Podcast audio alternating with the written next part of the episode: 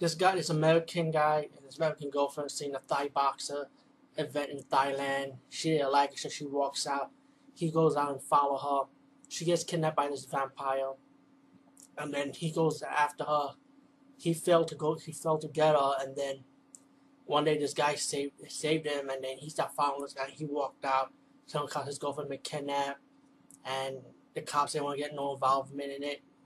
When they goes to the house where the vamp, where the guy that, that saved him against the vampire, he found out that he's a good vampire, some about other good vampires, and it's pretty much that he's going to team up with the good vampires to battle the evil vampire, but the good vampire is going to team up with the vampire hunters, you know, and to battle the evil vampire. And the story is, if you remember, when I mentioned that, like 800 years ago, there was a vampire princess, like a, that she was a good vampire that she would never kill human life. One day, there was a warlord that wanted her, so he killed her husband and kid. So she went out for revenge and killed the evil warlord, but she turned that evil warlord into an evil vampire, which kind of caused her, like, you know, the, that these vampires will kill human blood, you know. So for 800 years, she has to wait for this eclipse where she can sacrifice herself and end the vampire curse once and for all. So that time comes. So with the American, with the good vampire, and the good vampire turned him into a vampire, so he could be able to battle the evil vampire, and have this war when they battle. Good vampire versus evil vampire battling out, while the good vampire team up with the hunters, but the hunters they want to help them out and kind of betrayed the good vampires. So because they don't want the vampire curse to end, because if the vampire curse end, the vampire hunters will have no money, you know, to make money off of vampire heads.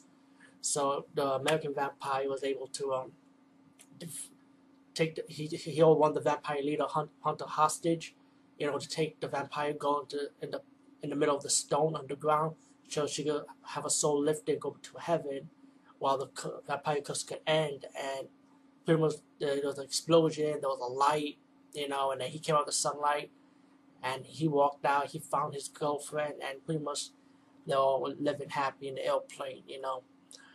Um, oh, this movie was decent, was okay. You know, the action was good. I mean, I like the action, but still, I just felt like they take what the element would make the first two element good, especially from the first movie. Just they just take it to another route. But I mean, I did kind of like the story. It was decent. Will I watch it again more often? Honestly, no. I'll watch it like here and there. Like if I did, if I did watch this movie for a long time, then I, I, I definitely would pop in the DVD. You know. But all in all, it's, it's okay. Just you can probably get this like for three dollars on Amazon, like used. So it, it wasn't a bad price for me. Anyway, Vampire the Turning, aka Vampire 3. That ends the Vampire trilogy from the John Carpenter's line. And I hope you enjoyed this